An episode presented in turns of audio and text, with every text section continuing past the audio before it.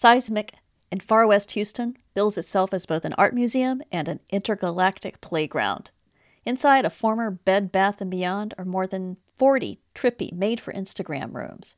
A dizzying experience that's more like an amusement park, a concert, or an escape room than like a traditional art museum. Today, I'll be talking with art maven and CityCast contributor Olivia Flores Alvarez and video artist Joshuah Jest. It's Tuesday, January 18th, 2022. I'm Lisa Gray, and this is CityCast Houston. All right, Joshuah, Olivia, thanks for being here. Yeah, of course. It's wonderful to be here. Olivia, you went to Seismique over the weekend. What was it like? It was a unique experience. It was not like any other museum setting that I've ever seen. Every room was different. I went alone, and I've got to tell you that I was really thinking, this is a perfect date night. This is the perfect date night. And then I and I'd go to another room and I think, oh my God, there need to be 30 preschoolers in here. Oh, and oh, wow. there are okay. more than 50 artists that participated. And around every corner there's a new surprise. And, you know, I thought maybe there'd be a theme to it. And as you walk through, you'd kind of morph into the next thing. Nope. As soon as you turn the corner, you're in an absolutely new experience. And you all are expanding as well. I understand. I saw outside there's new construction going on. So they're adding a large, really huge outdoor exhibit that looked like what were going to be some space saucers. yeah, we got a UFO there. port outside, like a drive-in uh-huh. for aliens, uh, with some big geodesic domes and outdoor music venue that I know nothing about. Top secret. yeah. So, did anything really stand out?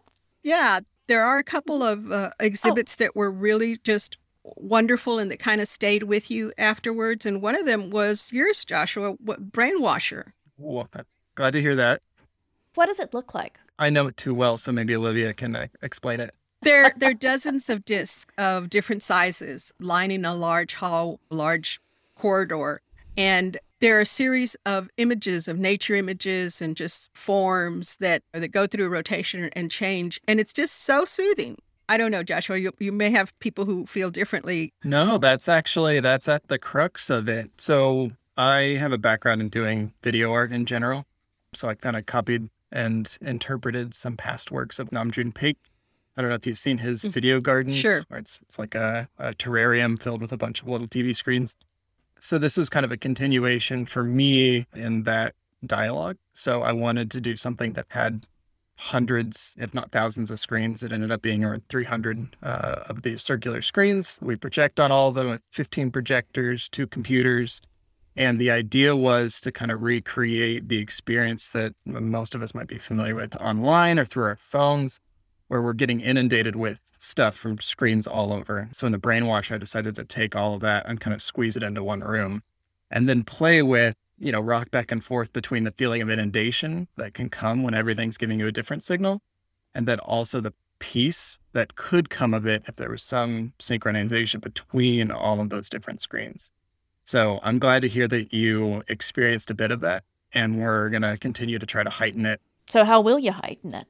We're adding some new artists, some video artists. We invited them to create content for the Brainwasher after my first crack at it. So, we're going to be featuring some content by Mark Patch, who has some affiliation with the Van Gogh tour. The virtual reality tour? Yeah. Um, he did some oh. animations for them in Australia. And he's going to be our first featured artist, and we're going to add it to like a continuously growing mixtape. So, would it still be nature scenes or will it be something completely different? Every artist is kind of free to take their crack at it. And okay. the idea is that as each artist adds to it, we'll feature them for a little bit. And then we're going to create a, a brainwasher mixtape. So, I'll be the maestro, kind of creating this rocking back and forth between other artists, nature, busyness, calmness. And it'll be this big growing machine for washing brains. so Seismique sounds to me a lot like those big immersive experiences that we're starting to see around the country at places like Meow Wolf in Denver, Las Vegas, and Santa Fe. They're really capturing people's imaginations, but they also seem really new. So, how did you get into this? I have a background in architecture And I've kind of been oscillating back and forth between art, heavy into art in high school, less tech oriented, then got into architecture at Rice University there in Houston and did that professionally for a bit. And then I got an opportunity to pursue some of the weird projection technology projects that I had done at Rice. I kind of packaged them all together, uh-huh. and MIT thought it was cool. So I got to really double down on all of my extracurricular ravey projection mapping activities and really put my nose you to the grindstone about it. You made a job out of these things your parents wanted you not to do. Yeah. Yeah. Uh, yeah. And it was MIT, so it was hard for them to say no to yeah. it. So I got to give it the time of day. Um, I got to build up a ton of really amazing projects. And um, eventually I did enough work that um, some people that were involved in the project they knew they needed a video guy, and so my name came up. And at Seismique. Yeah, uh-huh. at Seismique. Okay. Um, and so the owner came to me and said, "Can you do five rooms?" And I was like, uh, "What are what are we paying? You know, what, what's it? What's the budget for each one? What's the timeline?" And so uh, yeah. we agreed to five rooms. We completed four rooms really, really well. One uh, yeah. is still in the works. We're on some other projects there. But so the four that came out of it uh, were each kind of like a case study that I had, you know, the, the top four case studies of smaller projects that I had wanted to implement. So they each kind of take on projection in a different way.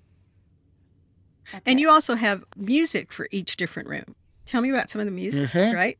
Yeah, um, music's all over the place in, uh, in Seismique, but walking through, you know, the doors of each room is meant to be a, a completely different experience. So, what does it sound like? So, there's a lot of arcade noises for some installations. There's a lot of dance music. There's some that make music to your face. But in my rooms, so let's take for instance, there's one called Specimen. It's a bunch of like crazy aliens that are washing through all of these big pipes, like you're on like in the Star Trek engine room or something. And we uh, actually commissioned some external animators to create the content for us. That was busy doing a lot of other things. We had to bring in some extra help.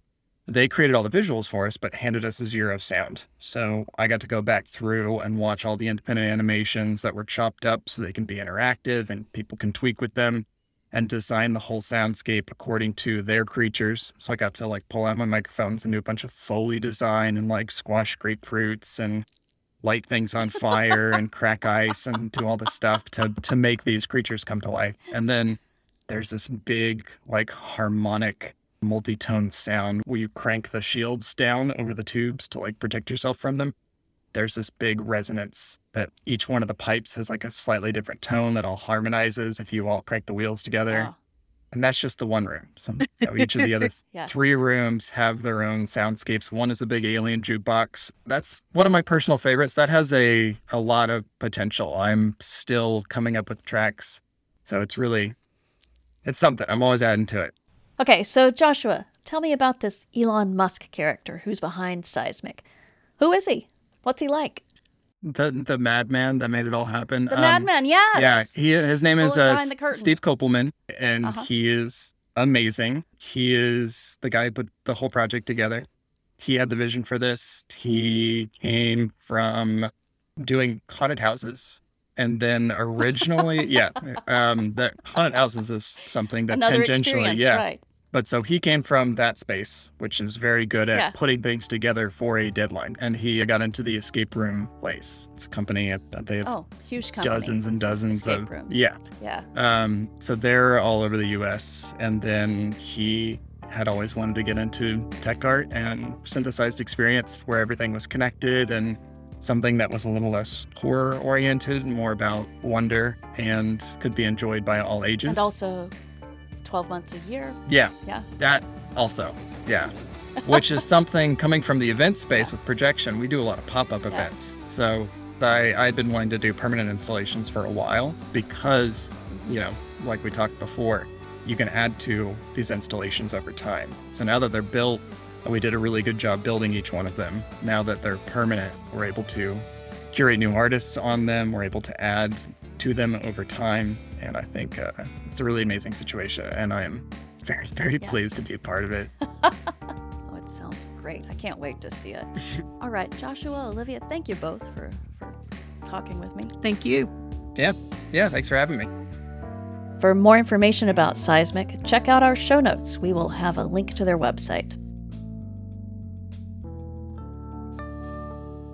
All right, it is now time for a little bit of news. I am here with producer Farrell Gibbs. Farrell, what is going on right now in Houston? This story is sort of reminiscent, Lisa, of several episodes back. You remember when you interviewed the refugee from Afghanistan, Tamin Agori? Oh, yeah. This is out of Texas Monthly about a restaurant called the Afghan Village. Restaurant owner Omer Yousafzai he makes delicious food, but this owner also was a refugee himself and was relocated to Houston. Oh, an Afghani refugee. Yeah. That's correct, yes. After he arrived, he went to law school. Then he hired on with an American company that took him back home to Afghanistan as a military recruiter. But he returned in 2012 to here and said he wanted to make a restaurant that everyone would love veterans, Houstonians, and even those from Afghanistan alike. What he's been doing that is noteworthy, he's been distributing $8 boxes of his food to Houston nonprofits such as the YMCA. They call this actually the YMCA meal. And what's cool is that if people are relocated, the first thing thing that they have are these boxes of his food in their refrigerator, and it makes them feel like home.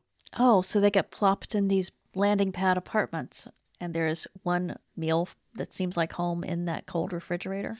That's right. They tell the story of one man, an interpreter who recently got granted refugee status. He was granted it two weeks before the fall of Afghanistan. And when he got here to his new apartment, there was karahi with tomato, garlic, and ginger waiting for him in his refrigerator. It made him feel like home. The family said it was a nice reminder of the home that they had just left. Oh, that's really sweet. Yes, I thought so too. And here's a little follow up story on uh, one that we ran late last week about Johnny Walker. Remember him?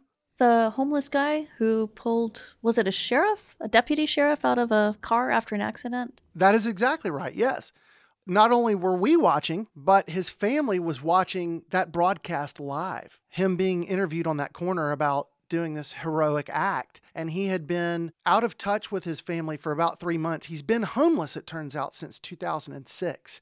And they saw him on TV and they rushed down to that corner where he was and they reunited with him. And from what's being reported, he's reunited with his family.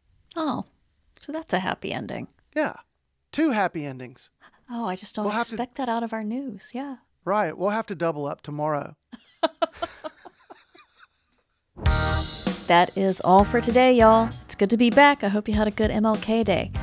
If you are going to Seismique with friends, send them a link to this podcast so they know what they're getting into, and also so they know what CityCast is. We will be back tomorrow. See you then.